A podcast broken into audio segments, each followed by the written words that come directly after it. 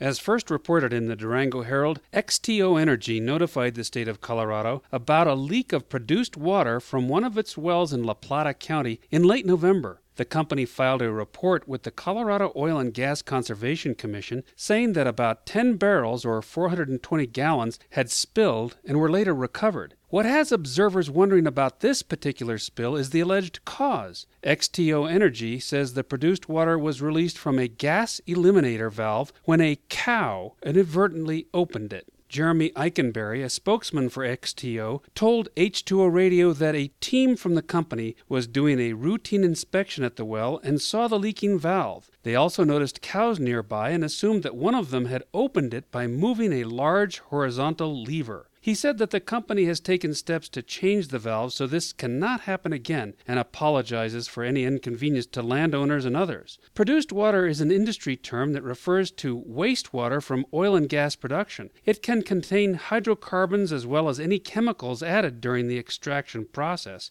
Lab results from samples taken a day after the spill have not yet been analyzed. A COGCC field inspector said in a report about it that it appears the state waters were either threatened or impacted by this spill, although XTO's report said that none were. Todd Hartman of the COGCC told the Durango Herald that they hope this is not the opening salvo in an epidemic of bovine vandalism. For H2O Radio, I'm Jamie Sudler.